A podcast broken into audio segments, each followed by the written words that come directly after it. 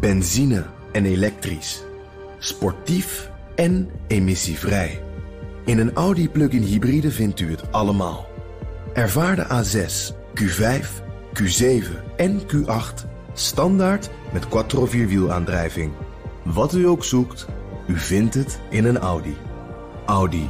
Voorsprong door techniek.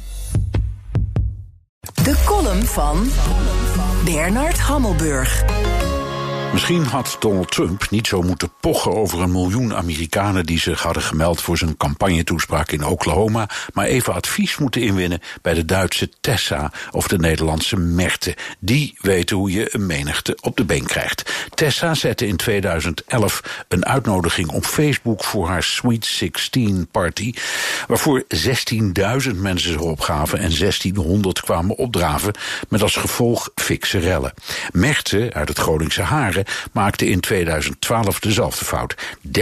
30.000 mensen gaven zich op voor wat Project X zou gaan heten. Compleet met brandstichting, vernielde auto's en verwoeste tuinen.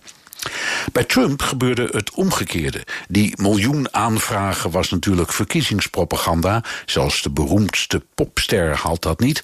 Maar volgens de Washington Post hadden tienduizenden mensen wel degelijk op een oproep voor steun aan Trump geklikt. Alleen de software interpreteerde dat allemaal als bestelde kaartjes.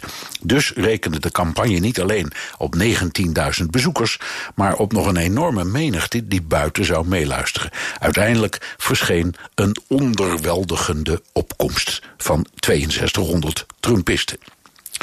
Volgens CNN en de New York Times zat het anders in elkaar. K-pop, het platform voor fans van Koreaanse popmuziek, en het Chinese TikTok, een onder jongeren razend populair platform voor korte video's, overstroomde de Trump-campagne met 700.000 aanvragen voor kaartjes met de nadrukkelijke bedoeling om niet te komen. Een actie van goed deels nog niet stemgerechtigde jongelui die Trump een poepie wilde laten ruiken. Wat hij met Twitter kan, kunnen wij met TikTok en K-pop. Het kan zijn dat tv-presentator en Trump-criticaster Joe Scarborough gelijk had. De mensen tobben over de pandemie en de campagne had veel te optimistische verwachtingen.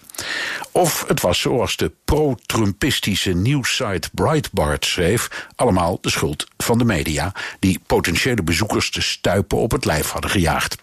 Hoe het ook zij, ik voel me gesterkt in mijn wantrouwen tegen het leger van manipulators, complotdenkers, fantasten, leugenaars, dromers, drammers en naïvelingen, jong en oud, die dagelijks de beerput openzetten die ze sociale media noemen.